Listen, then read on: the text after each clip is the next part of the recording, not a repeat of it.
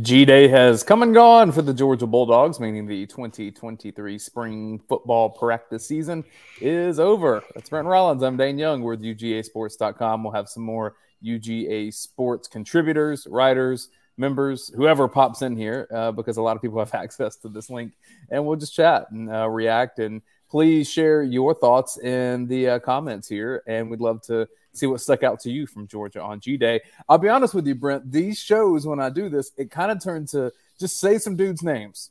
J- just start saying names of like people, and then it's going to be a show. And we can Damon do that Wilson. a lot. I'll go first. Damon Wilson. Oh, Aguero.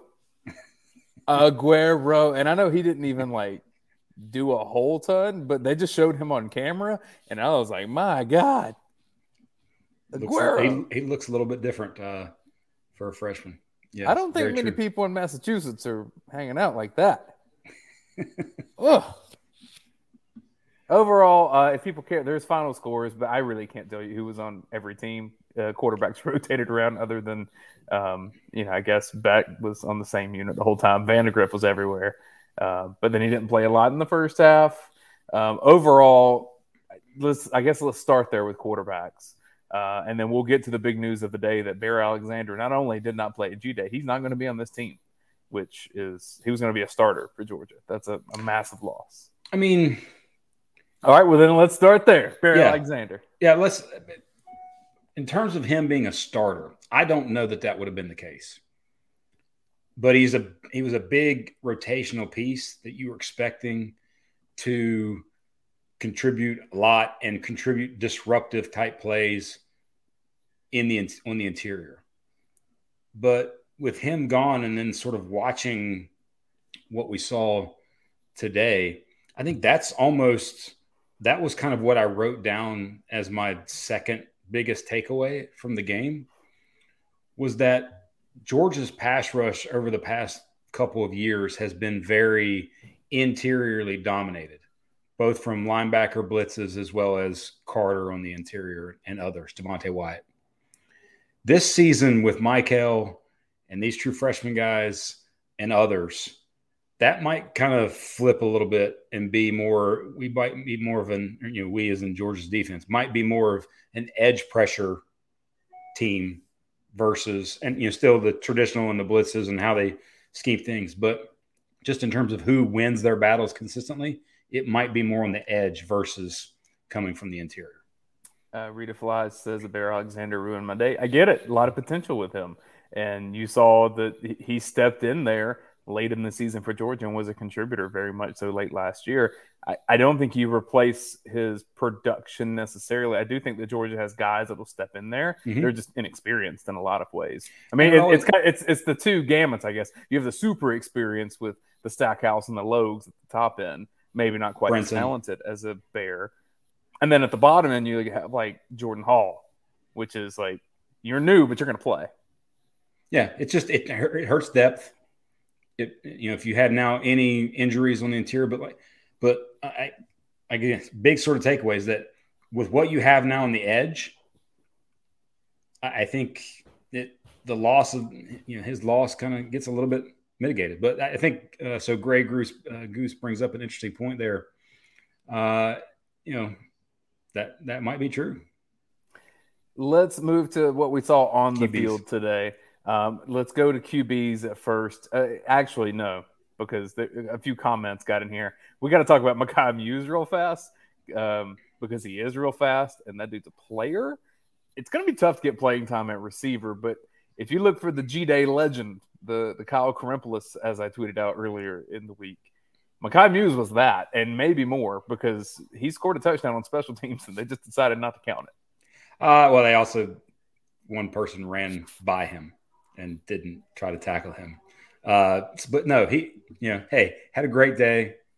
Kid's working his tail off. You, know that, and, and it's one of those where he's a good ways away from contributing in the game, maybe like offense type ways. But if he could be a re- potential return guy or at least backup return guy, hey, or even kick return, because you know, traditionally the last couple of years we've had we've seen what we've seen running backs and Kearis Jackson as kick returners.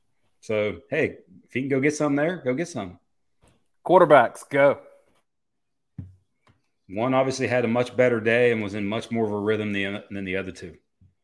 That, that's, and I, I think it's one of those where, and I've seen this so much as a coach, where you got that first team offensive line, the first team just as a group, and you get into a good rhythm with that group. And obviously, the defense wasn't really mentally, it didn't look like into it early. And I think Kirby probably uh, inspired them a little bit, maybe uh, during the sort of halftime break because it got different in the second half. But it's just that part of it. You get to that rhythm early, and thus, you know, it's easy to sort of keep in that versus the other two have to come in, play against the, the different, you know, play with the twos and then against the better, the better D. You don't necessarily get in that rhythm, and then you start pressing. But yeah, Carson Beck, he looked the part today. I had a similar take that Beck looked like he was more in control than the others. The only thing that I'll say, I found Stockton to be pretty far behind each of the other two. And a lot of that's because from Vandagriff, I did see a couple flashes of the things you're like, oh, no one on this quarterback, you know, competition can do some of the things that he can do. They'll scramble early on. I, I guess Gunner can do a version of that. Um, but then even just some of the zip throws uh, across the middle, he did well later. It's just not consistent. And when you look at Beck, what he did today was more consistent. Let's see if that's what happens throughout the year. I don't know that we learned anything today that's going to change where we are right now. No, like I, I think to some extent this is still Beck has the lead. This is going to be a long little journey of a quarterback battle. Vandagriff's right in this, and if both of them flail, Stockton would be in it too. I do think it would take a regression from each of the other two for Stockton to get there. Yes, and I also think like when you when we talk about sort of the look of it, and I think I saw you post something on the vent earlier today. I, I kind of we are both in that same boat of it's looking at the intangible factors and the ancillary things outside of throwing the ball. And for me, it's the I just didn't want to see the ball being padded a lot. And you could tell that Vandagriff would, you know, the extra pat, and then eyes went down. Okay, I'm gonna I'm gonna go to my legs because I know I can make a play there, versus consistently having eyes down downfield, quickly make sort of coming off, and or and the other thing is just quickly making a let's just rip, let's just let it rip decision. And I'm sure there's part of in the back of their minds, especially when you're not like if you're feel like you're two or three in that realm that you're not going to let it rip because you don't want to turn the ball over because that. So I, I, think in general, there was a little bit of that, but you know, I, there's a clear guy at, at this point based upon what we've seen and then also today. Yeah, if there was a game tomorrow, Carson Beck is the starter. I think that that's where we're at. There's a lot of time between now and a game being tomorrow, and we'll see how he manages that because he had that same opportunity two years ago, didn't go well. What does he learn in that time to make sure that, like, when that time comes this time, that he does manage it well? He seems like he's doing all the right things right now, and he just was smooth today. Like it looked, the offense just looked way more efficient when he was in there. Mm-hmm. Things that he didn't have to think as much. Um, I do think the defense played better in the second half. I don't know oh, yeah. if they got chewed out. yeah, so I think I think there was some of that. I think there was yeah. a lot of that actually because early on it seemed like both offenses were just doing what they wanted. Going through do. the motions. Um, moving beyond quarterback a little bit, we got to see some new guys in terms of skill. First, I want to say Arian Smith. Uh, I know that touchdown he got on the on the sweep. That's right up your lane, my friend. Well, it's just any way to get guys who are fast and can do things with the ball in their hand. Now, the other one, I think they in the second half give him one two, and he kind of popped really good. And I'm like, no, we don't need that, uh, especially with him. Uh, but I think from a the ancillary skill components, it's I love seeing Arian on the field, getting finding ways to get him the ball. Rosie Jackson ain't doing what he does, but there was a lot of time. It, it, more as you got kind of further into the into the scrimmage, is you saw Lovett and Ladd on the field together. And that was one. And just from a scheme standpoint, Lovett with what they did in sort of a double wing, whereas oftentimes in the past, that's two tight ends. That's Brock and Darnell. That's Brock and Delp. That was Delp and Lovett, and Lovett being that sort of attached off the ball tight end, tight end wing type look. And they tried to run a wheel route to him, and then it got checked down because they covered it well. They did some other, you know, moving him around a little bit. That's and him with the ball in his hands. I, I think he is going to be a big time difference maker uh, this season. Let's talk about Roderick Robinson a little bit. First time we get to see him in action. Uh, and I say this in part because he's a running back wearing number zero, which is going to be jarring to me for quite a while. Um, it's not Darnell Washington big, but like this guy's pretty big. And he's a hoss in there with the injuries that Georgia had. Branson Robinson, uh, as UGA Sports reported this morning, um, looks like he's probably going to have surgery next week to make sure he's ready for the season. So they shut him down, did not play him. Daijun Edwards was back, but Georgia's still without Kendall Milton, still without Andrew Paul, his ACL injury. So there were two scholarship running backs, and then you saw Cash Jones get a lot of play, which obviously brings a lot of joy to my heart, and then Curtis Maximus as well. I thought Robinson, like he, he looked like he'd been at Georgia for two years already to me. Uh, obviously, the pass reception stuff, he's got a lot to grow there. But in terms of just like running physical between the tackles, as much as a spring game will show you that, I thought he did good. Yeah, I, I, he's going to play for Georgia this year. Like I'm to the point now that if you play as many games as Georgia does, you probably need six running backs. I mean, he's he's going to be that guy that they enjoy giving the ball to in the fourth quarter of some of these games, especially early in the season. What Branson had last year. Uh, yeah, and even you know Daijun Edwards when he was his first two years. Yeah, like, and he doesn't look like somebody who'd be that fun to tackle. I know that because you know he's a thick uh, running back, uh, very sure. So that's that. one of the new weapons that we got to see. Uh, saw a lot of Earnest Greene at left tackle. Saw some Austin Blaske at left tackle. There's not much to glean from the offensive line in a scrimmage. It's just more these guys were out there. Outside of the fact that I think no, you, one of the things you can tell, especially with that first group, and even if it's independent of Greene versus Blaske, I thought they were both solid. Earnest Greene, by the way, the very first rep of the game, he got sort of jarred back and knocked off uh, by Tramel Walthour uh, outside of that, very solid. With that first group with Truss, uh, Van Pran, Ratledge, Mims, like whoever plays quarterback, with the combination of play action and scheme things that they do, isn't going to get touched for the first month of the season. And they're going to be protected very well this year if that group stays healthy and you don't really have uh, any losses uh, within that, at least those four guys, because that's just a lot of experience. And you could tell that that group as a unit, no matter who was at left tackle, uh, was really good. One of the unsung that was, heroes. That was the number one thing for me was one that the, whoever plays QB is going to get protected. Well, one of the unsung heroes of this team to me is Xavier Truss. One because of versatility. If he had to split out and play tackle, he can. He's better at guard, but he's experienced and that left guard spot, I mean, yeah, there there's been multiple guys in there the last few years, whether it be Shaffer, you go back to Kindley, but that that's been a spot that's been pretty steady for Georgia. Maybe not with like superstars, but you haven't seen it be an issue. And I thought Truss just got better and better last year, and he's just he's got a lot of size there. So him being stable and Van Pran being on the other side of him, I think that helps either the left tackles that get in there mm-hmm. because they're going to be a little bit less experienced and they're going to be leaning on Truss to help them out. Yep, and and like health, health is big for that unit, and then health and then development. Who who becomes the rotational guard? Is that Micah Morris? Like, does he get some time to start? You know, getting getting some time there, and then whichever the tackles is not to start doesn't start. I think they're still going to play. I could see them rotating. Um, let's in terms of weapons for Georgia, you saw a lot of guys get play today. We talked about Mews already. I do think that once we get to fall, the pecking order remains the same. That target one is Brock Bowers because mm, he's Brock Bowers, who is obviously more interested in catching footballs than talking into microphones. And that's not a shot at him. I he is not interested in any of the shine that comes with being an amazing football player.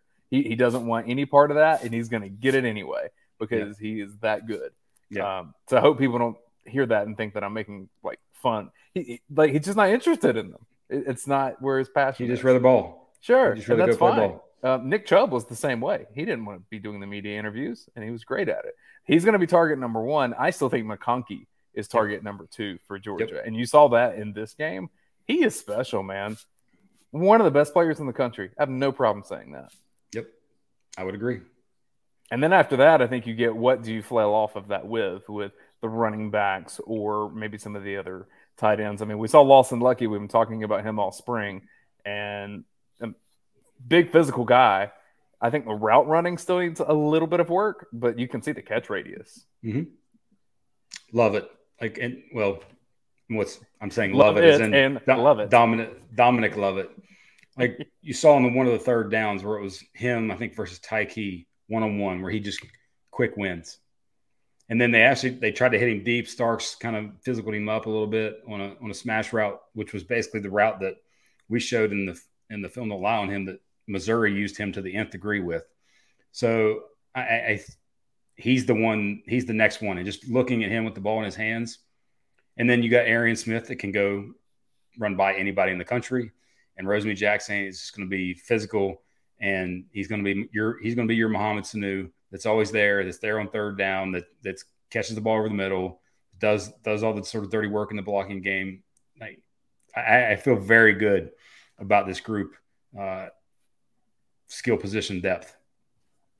All right. Um, can you filibuster momentarily for me and answer this question? Because we just have final stats, so I'm gonna have to do that screen share so we can uh, share that with people and we can kind of go through those.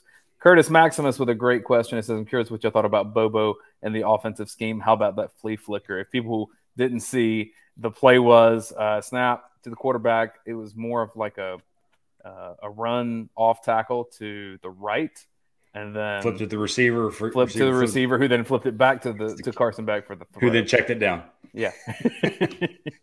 uh, but I think that's fun. I think that's cool. I don't know that that works in a game. It didn't really work in the scrimmage, but in fun. terms of scheme, looked the same. Like, and, and it was going to. It wasn't there. I could tell the only sort of true difference for me was in sort of deployment of personnel was you saw a lot of double wing with Lovett as one of those wing backs. And you know, two receivers to the outside, one back QB in the backfield in the gun, and then tight end on one side off the ball, and then a sort of another tight end sort of look. T- traditionally for Georgia, that's a two tight end look for them. Today it was more receiver in that look, and the things that you can do off of that, the, from a running game standpoint, I think open up a lot of uh, interesting uh, avenues for them offensively. But outside of that, their offense is their offense, and I think it's Georgia's offense at this point. Uh, And the rushing things are interesting, by the way, because oftentimes they, especially for the quarterbacks, it's like a, we're going to blow the whistle. And by the way, Vandagriff on both sides there.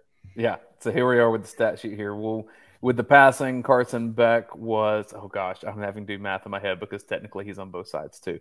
Uh, 15 Between the of 22. 22 for Two thirty one. two. See this way. I'm, I'm good at that. I'm I- I'm good at that. I can do that. Yeah, 231 and the touchdown. So that's very efficient. Uh, he didn't really have anything that looked unsafe. I'll say that like some of the turnover stuff here, it's not really quarterback's fault from what I saw. Uh, that late one with Stockton, like that was put in a beautiful spot, bounced off Oh yeah, that's, shoulder. that's drop. Um, the one that that Vandagriff, the interception that Vandagriff threw, he stirred he stared that down. Yeah. Like he 100 percent stared that one down. Uh, so Vandagriff, 13 for 25 with the pick, 175 yards and two touchdowns. Again, solid. You saw a lot of hesitancy with him. And Yes. the, the padding on the ball, uh, not having full command. Um, I just I- from a from a look of it with him, I, I love the the physical nature with which he throws, but it's also not very fluid. Mhm. Like it looks very, and looks like it takes effort. not so much effort, but that it, it's kind of like what you hear how Levis gets described right now in the draft process. That he's almost so thick that the it just looks tight and stiff versus you know quick snap of the arm and being very sort of fluid uh, as a thrower. Uh, and and I think sometimes that can manifest itself in accuracy issues because it's just it's harder to replicate some of those things. But uh, from a hey, stare one two down. But again, you know he's he's working against the better defense initially, and then you, you know you don't necessarily have the time to find that rhythm. You get the second half. Now the defense is everybody's sort of driving up the intensity and, and whatnot. So, yeah, I, I just it's going to keep going on. It, like I said, I think we have talked about this in maybe one of the shows. It wouldn't shock me if Georgia has a Michigan type situation to begin the season where one guy Multiple starts guys. one game and then the next guy starts the next game. And then after that, it's like, okay, you know, whomever. I, I should give the disclaimer that stats in a scrimmage can be misleading. So I oh, hope yeah. people don't. Uh, I mean, stats in a real yeah. game can be misleading. So there's just Always. a lot of different things at play here. So we're telling you what the stats are. I guess we all have to determine what that means individually. I don't think it means a whole lot. I think George is still in a lot of the same spot that we thought it was in. Uh, let's see, Gunner Stockton, 13 of 22, 144 yards. Uh, I will say Carson Beck wasn't sacked. So Gunner was three times, Brock was two. So the least mobile among them as we welcome in Blayne Gilmer. Join us. What's up, Blayne? Uh, hey, how's it going, fellas? Among the three with zero. You talking about here. me? Because I was not very mobile. um, you're probably more mobile than I am. So there's so, so Dayne, there's a great question from uh, looks like Greg Rosenberg earlier in the in the chat. Was Damon Wilson good, or do we we just not have OTs be on the top two or three. I think he's just good. Like, cause you watched his his get off, his bend. Like I put a clip on Twitter from the game, the one of the sacks that he had, but it wasn't just that one play. Consistently, his explosiveness off the edge popped to me. And that guy, like he he got the you know the recruiting ranking that he got. He you can see why because I think he's just legit good, and he's going to find himself on the field uh, very quickly especially in pass rush, true pass rush situations. Blayne, we haven't made it past uh, offense yet, so we'll bring you in at a good spot.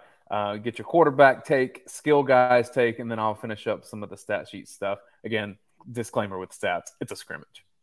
Yeah, no doubt. I and Kirby, you know, he's he's getting to dictate when to stop it and and what counts and what doesn't, all that kind of stuff. But uh, Carson Beck, I thought just the ball placement was phenomenal in terms of you know, being able to put it in places where guys can continue to run and uh, run after the catch, that's huge. Um, the kind of the hidden yardage, if you will. Okay, yeah, he made the completion, but did he put a guy in where he can continue to make a play? He did that with Brock Bowers. He did that with Ladd McConkey early on. Um, even even some of the completed passes we saw from Vandagriff, maybe in the two minute or something like that. Mekhi Mews, different guys like that were having to kind of contort their bodies a little bit uh, and catch the ball. So I think that's what's really going to separate um, Beck right now from the from the other two. And and Gunner Gunner did some good stuff in terms of his arm strength and and his speed. I think Gunner's still got to get more consistent with his feet. At times, he's he's he's really striding out there, uh, trying to show off that that that Rabun County cannon that he's got over there. But uh, but you know, sometimes if he can keep his feet more consistent, obviously Gunner Stockton's going to do good things. But to me, I don't know about you guys, but to me, uh, Carson Beck like he was in control of this offense today.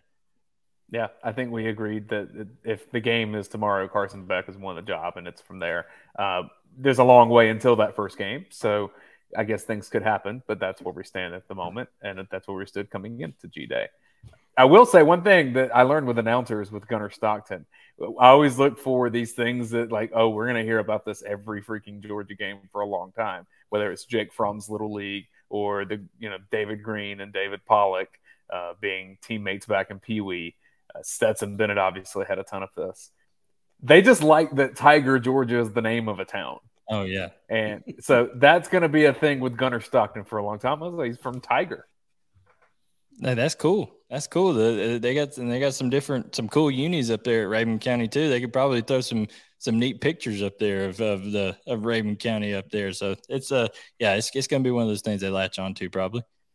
Blayne, any other skill guys that caught your eye? Just uh, we talked about Mekhi Mews a lot. We talked about Robinson uh, getting in there at running back, Lawson Luckie, and then we know what Georgia has with with Bowers and McConkey. Yeah, well, I mean, I just don't think you can forget about Oscar Delp. How I mean, I just I know that he's not. Maybe the knock on him is okay. Maybe right now he's not the blocking isn't exactly where you want it, but you got to give him credit for at times last year when he was asked to do so, he was sticking his nose in there trying to block uh, and getting things going. But that's going to come over time. But man, there was a couple of plays early where you know he would he would just catch the ball and it, it's immediately there's no wasted motion. He's catching and immediately getting north north south. I just think that's that's a instinctual guy right there, and I think Oscar Delp is somebody that's maybe getting lost in the shuffle a little bit with all this uh, and Luckie hype, but he's still a tremendously talented player. And I thought, uh, other than the guys you mentioned, he's a guy that I saw a couple plays where I was like, wow, you know, that's why he's one of the top tight ends in the country in his class. So, and the blocking too. The blocking is going to be great. We didn't see a ton of that because it's a spring scrimmage, yeah. but still at least saw them be in position to do a lot of that. Uh, let's finish up the uh, stat sheet here and see if there's anything that catches our eye. Rushing uh, Robinson, I didn't know he was the second, so that's uh, something I just learned right now. Was Roderick Robinson the second? Um, maybe uh, Blayne, since you cover recruiting, you would know that more than I would. Well, I knew his dad had, had senior by his name, but I, I didn't know if he went by junior or the second or what. So, well, on this stat sheet, it's the second, so I'm going to trust what UGA Sports.com says there. Rushing 11 uh, for 42 yards. Um, Brock Vandagriff had a couple rushes. I do think that's the primary thing that gives him a chance in the quarterback thing with Vandagriff is I mean he did have a couple good runs, but if, if he doesn't throw better than he did, then he won't be involved in that. Um, Cash Jones, my guy, a little some yeah. cash love there as a receiver too. Sevaughn Clark had a touchdown. He's a Dawson County boy up here, not too far from, from me. He, he, played at Dawson, played at White County first, then finished at Dawson. But people people forget Sevaughn Clark is a guy who he had offers um, from a lot of group of five schools and was really on his way. He, he was going to go to the service academy play uh, play for Army at West Point. Um, but ended up coming as a walk on to, to Georgia when they come in. He's a guy that's been around for a while and knows the offense, reliable. So that's Sevaughn Clark. The Haynes kid, uh, freshman kid, like that was a very good catch by him on the sideline, adjusting the ball. I think that was stalking stalking it through that one uh, to him. What yeah, was it do with yeah, Jackson Meeks's uh, push to the end zone? Was that just we can't tackle you because it's G Day? I tend to think that was that was the feel of it. It's kind of like everybody doesn't want to go low just to get make sure they get somebody down, and every when you do that, you allow them to stay up. Brent, you mentioned Yazeed Haynes. Uh, he's a guy that we kind of heard buzz on when he started showing up and working with the the team in early practices, bowl practices, all that kind of stuff. He's a guy that is a four three forty laser timed guy can can absolutely fly. And they just said in and out of breaks. I've talked to some people and Adonai Mitchell is the guy that that he draws the comparison to. They just say he's so fluid in and out uh, at the top of his breaks and makes people just just kind of drops people's jock at the top of top of the break, top of the route right there. So he's a guy that I think you saw, you know, the instincts on that back shoulder by Gunners who who kind of dropped that thing in there on the back shoulder and he broke it off against AJ Harris there. So Yazeed Haynes is a guy who can fly and and is obviously impressing early. I will say the most shocking part of the entirety of that stat sheet is that Brock Bowers had two catches. I thought he would just they would I think he should be put in the bubble until the beginning of the season. Yeah. He was going in motion uh, on the first play, and I'm like, what are y'all doing? uh, but anyway. The the two things that I want to point out that I see in the stat sheet, one, um, I see Luke Bennett got on the field, which they put his name on the stat sheet, didn't get a target. But hey, maybe in garbage time, Luke Bennett's out there catching passes for Georgia. Stetson's little brother, if people didn't recognize. The other thing is field goal kickers. A couple of those had some nice golf English on them to find their way inside the post. The, the Badger one, especially. I think it was like out, out, out, out, in. Definitely had a lot, had the leg for it. That's for sure. Like kicked that thing well, and that's really when you think about what is the one of the biggest unknowns. Like that's one of the biggest unknowns. Uh, but I will say, so Dayne, in terms of like that's all the offensive things. We didn't necessarily look at the defensive stats, but and I think we saw it today. Bear the loss of Bear Alexander. All right, who's next? Christian Miller. Like to me, he showed up in a big like you could like he showed up in a big way today, to where okay, that guy now I see him as a true going to be a rotational piece, and he just takes those snaps that we're going to go to the other. But he, I thought he looked good. Uh, uh, Blayne, let's get your Dawkins. reaction to the Bear Alexander news. Oh yeah, uh, listen, I he, he's a guy that there was some there was a little bit of that that happened in his recruitment, right? Okay, a little bit of hot and cold flipping back and forth, all that kind of stuff. There's a situation, you know, with people around him, things of that nature. It's listen, it's the way of the world. It's NIL, it's transfer portal, it's how it's going to happen. Georgia's got a lot of bodies in there in the middle, uh, as as JCP mentions here.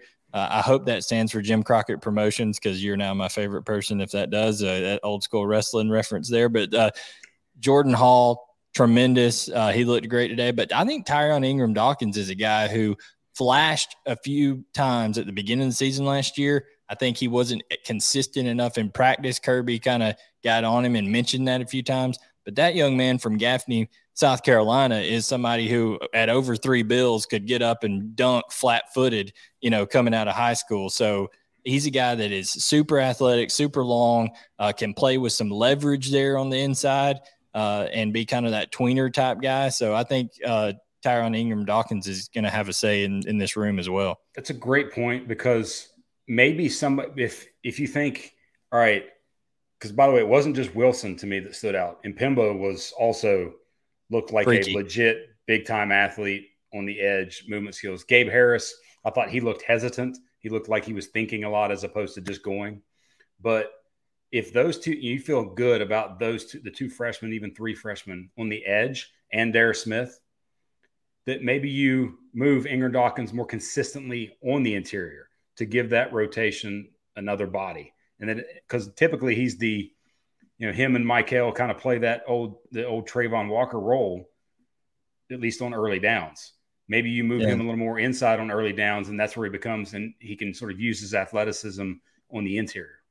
Oh yeah, he's a he's a heavier dude. He can he can get up. He can play up over 300 pounds and still be athletic. So I think he he could be he could be that guy that that kind of takes up some. But but people forget, Dayne. You know they still got they still got Zion Logue. They still got Warren Brinson. Uh, you know it, it's Stackhouse. the cover.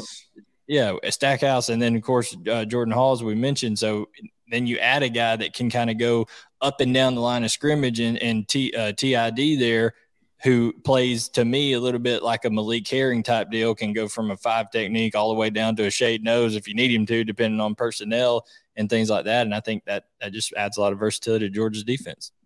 Another guy, Brent, I think I texted you this during G Day that just stood out to me physically. And I don't know how much shine he'll get on the field, but CJ Allen, you look at him and you see a guy physically, you're like, okay, you're going to be playing for Georgia at some point. You happen to be at a position right now that's pretty stacked at inside backer who knows? If some injuries happen, he, he might be needed. If nothing else, that's a guy on special teams this year that I'm like, okay, you can do all that. Yeah, you'll be just fine. Yeah, him and Raylen, Raylen Wilson are going to see a lot of time on special teams. Like I bet both of those kids are on the punt team and go get some and go go make tackles. Run, be fast, and go make tackles. Raylen Wilson may end up finding himself on the field in the middle, like during the defense at, at, some point, just because I, I mean, he, if it's a him, it's if it's him and Xavier, Xavier Sorey right in there, like it, that's going to be a tight battle to see who the it's uh, those backup that backup third reps. guy. Yeah, because man, they play the third guy. You know that third guy always is going to get some time, and you know, can you be that third guy? Brent, you mentioned a guy that I just think is endlessly fascinating on Georgia's defense, and that's Darris Smith, because I don't see people that big that run that fast. He was out there like running with Brock Bowers, didn't make a great play on it because it's Brock Bowers. I'm just saying that how many people in the country can do what he does with his length, his speed? You know, I need to see how physical he plays. We didn't haven't seen much of him, but the, I've heard a lot of buzz on him. I don't know if y'all have heard some of the same a little bit, and it's fun to watch him. I mean, he, he and he wears the you know the number that's very much like uh, Adam Anderson. He kind of has that body type and movement skills and all all the all that. But just think about what we've mentioned though. You know, the names that we've mentioned in a front six because they play six. Like it's not it's it's rarely ever only in short yardage or goal line a true front seven. So six guys on the field at once, and you know all the freshmen that we just mentioned, all the returning interior linemen that we just mentioned. It's a lot of just depth and guys that are going to, hey, you're going to get run at some point. It might be five or 10 snaps a game, but they're there and they're going to be able to rotate like they do and, and play a lot of different guys. Oh, you're muted, Dean. Mute. I was starting to screen share and I was still muted because you know I'm a professional broadcaster.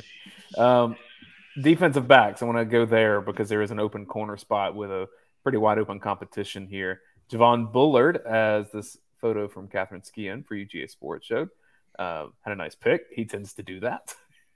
yeah. uh, every game at this point, it seems like Javon Bullard's finding the football. At corner, though, I was seeing AJ Harris all over the field in this G Day game. I don't know how close he is in the competition toward the, the top of it, but I could see that being a guy that if maybe an injury happens, he's out there pretty quickly.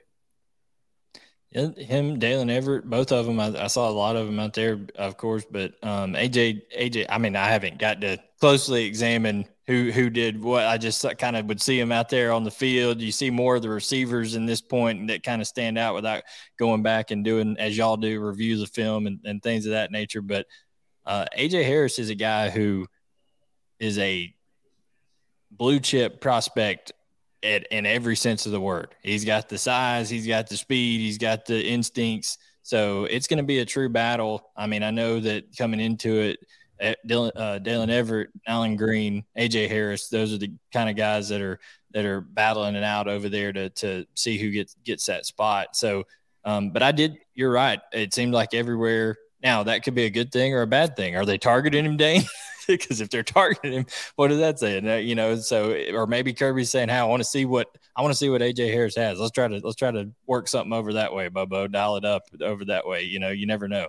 But uh, I, I don't know, Brent. What'd you what'd you think about Daylen Everette and AJ Harris? Those guys.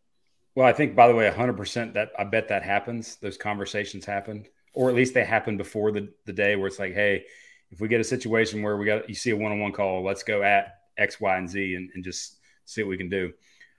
But I think it's that world is just an interest. It's it's more to me interesting this year than any other year because you really have true like unknowns. And like as much like we thought Kamari Lassiter would be good. But you know, with the way Tyke and then Bullard do, you know, Dan Jackson's still kind of there, but you know, c- gradually coming back. David Daniel, Sisavon, however you say it. Sisavon. Yeah. Like you've got guys that have played, but what ends up being your best five because they don't sub. Like they rarely sub those five players. Those are always in terms of snap leaders, year in, year out, those five guys. But – do you does one corner and, and based on watching it today, I don't see where one just looks infinitely better than another, like Everette versus a Julian Humphrey, and you know, muted again, Dayne. Yeah, Nyland Green was out there a lot. Nyland Green played. Like it, it's like so. Do they rotate those guys, or does it eventually just become one? I'm I'm it's I'm curious to see. Brent, another thing too is you know it's that's been one position that Kirby has not rotated a whole lot in during his tenure there. He's had he's had corners and he's he's he's ran with those corners. Mm-hmm. Is this year a situation, especially given the schedule early, where you say, okay, we got four games, and yes, I'm including South Carolina in that because South Carolina at home, it, Georgia's going to blow their doors off. Uh, when they come into town, he's going to say, okay, are we going to let, let's let's give these guys all right you get a couple series you get a couple series and let's roll with it these first uh, four or five games here and see how see how things go because that could be more it that could be interesting or maybe he sticks to something where he says hey i got my guy this is who i feel comfortable with but it's just a thought because you know, it was Ringo and Lassiter all year last year. Every la, year. you know, Jaheim Singletary gone in the portal. You know, uh, who knows about whether the portal's just open. Does does a guy like if Nyland Green doesn't win the job, does he end up going somewhere now he's been there for a while? So that's just kind of been the case. Does it change this year a little bit? Well, with the schedule being what it is, you wonder do they try to play more players, get a big lead early to keep more players out of the portal in that way? And and you know, in some cases I've heard Coach Smart say, if people want to leave, then we kind of want them to leave. We only want people that are invested in being here at the moment. And you know, I I don't know if that always manifests itself in that way. But How many days is it? The window? I mean, it's not. well, they can't transfer within SEC right now. So if someone transfers out of Georgia and wants to play this season, they have to go somewhere else. Which is why Bear Alexander. I mean, the two schools that I think immediately were popping up for him were USC and Texas. Yeah, no, no doubt, no doubt. Uh, yeah, it's too late for SEC, so we'll we'll see what he what he ends up doing. But I think that that was that people it's not it's surprising that it when it first went down, but I think once you know some of the details behind it with him and and his situation, then I don't think it's tremendously uh, shocking there, and especially what Georgia has that position. So we'll we'll see how it goes forward. But yeah, I'm I'm interested to see how the corner rotation goes and stuff stuff along that along those lines. Um, our Anthony Dasher is live tweeting uh, Kirby Smart's news conference. So let's just pop that up here, see if there's anything worth uh, reacting to. He said that this is uh, might be the most cohesive team that he's had at Georgia. I really don't know what he means by the word cohesive there, um, and I guess we'll find that out as we go. It says he wants to watch film on quarterbacks. Uh, he didn't say much about Bear Alexander. Just said that's the climate that we're in in college football right now. Um, let's see. Kirby Smart uh, asked if Carson Beck getting first reps with the ones meant anything. He just said that he's been with us all the most. So he didn't really ascribe much to that. And that's just saying he's not going to name a starter today. Uh, so I wouldn't read much into that either. Nor will Um, he until maybe like Thursday before the first game. Probably. Maybe. Maybe Yeah. just wait and see who runs out there. Very excited about depth on defensive line. I'm sure that's a nod to say don't worry about Bear Alexander not being there. Uh, guys don't like tackling Roderick Robinson. I think we can understand why. Yeah. Load. Um, so there's more. The biggest win of the day. No, like other than Clark getting a little dinged up when he got hit by uh, Everette on that one screen that got, or you know, flare that got telegraphed. Outside of that, it didn't look like there was anybody that got dinged up at all, and that's that's winning. That's the that is the ultimate victory in this sort of fashion in this what it is that we're doing here with when you game. look at the health check for Georgia right now, a lot of guys with some things that they're recovering from, maybe getting minor surgery. If, uh, my dad always told me a minor surgery is something that happens for someone else. Uh, having a surgery that they will recover from quickly and be ready for the fall. For the most part, I think everyone will be ready for the fall off the top of my head. There's going to be some people like Andrew Paul hasn't really practiced in a long time. Yeah. So his summer conditioning is going to be key. I think he'll play a little bit, but they'll probably ease him into things. Very much so. But one guy, we, and we talked about all the depth along the sort of that front six. When you mentioned Jalon Walker, like he's one of those guys as well, and who played a lot even in the national championship game. Uh, so I, Georgia's in a very good spot. There's a reason they're the betting favorite at the point at the moment in time to to repeat or three-peat, whatever you want to say. I mean, to, And- to Blayne's point, though, you look at the schedule and it's like, who can you like even say keeps it close at least for a while on the schedule? Like you go for those first six weeks, and you're like, I, I don't see it. Just talent wise, no one competes with that. Like maybe that's Nope. getting cocky, but Kentucky's going to be good. I really do believe they're going to be good. But other than that, that's that's we'll, well, see. getting the Coen guy back at OC was And Devin Leary massive. can flat throw it, man. and I they've got good receivers. They they have some of the best receivers in the conference. really good receivers. Their question is, can they can they protect? They couldn't protect Will Levis. That's one reason Will Levis didn't look as good this year is because their offensive line was like a sieve, like it was just terrible. Um, I have to. I have a couple of recruiting calls I gotta go get get caught up with guys on because I got them scheduled for about right now seven o'clock. So I gotta go run and catch them them. But I appreciate you guys. Tell them we said hello. See you, Blake. Yes. Thank you. Right. See it. Um, yeah, overall, like I think Georgia's season, and I mean, we have a long way to get to there, but it's going to come down to the matchup in Knoxville again. And Tennessee has a good enough roster. I haven't looked at Tennessee's schedule. I would think it would be tough for Tennessee to beat Alabama back to back years. So maybe they have a loss going into it. I'm just saying Georgia's schedule, I don't see a whole lot there to be worried about. But I also think Georgia's at a spot in terms of talent that there's only four or five teams in the country that you think even, you know, have a more than one out of 10 shot of beating them every year. As long as you don't give them the ball a lot. Yeah. I lost South Carolina in 2019. Yeah. And, and I think that's the, that all, to me is actually the ultimate question of the season. Whoever plays quarterback, can they can they succeed when the pressure's on? When you know you're down like last year at Missouri, you're down ten early in the fourth quarter, like that sort of realm. Like, does that happen? Because if not, then you won't be reaching the ultimate prize. If so, then you're going to be in that mix again with a chance. Uh, let's wrap with this question. And uh, yes, I'll put this on the uh, podcast feed as well. Someone asked about that. Um, Andy Stowe asked if the season started today, who starts at left tackle? Uh, Brent.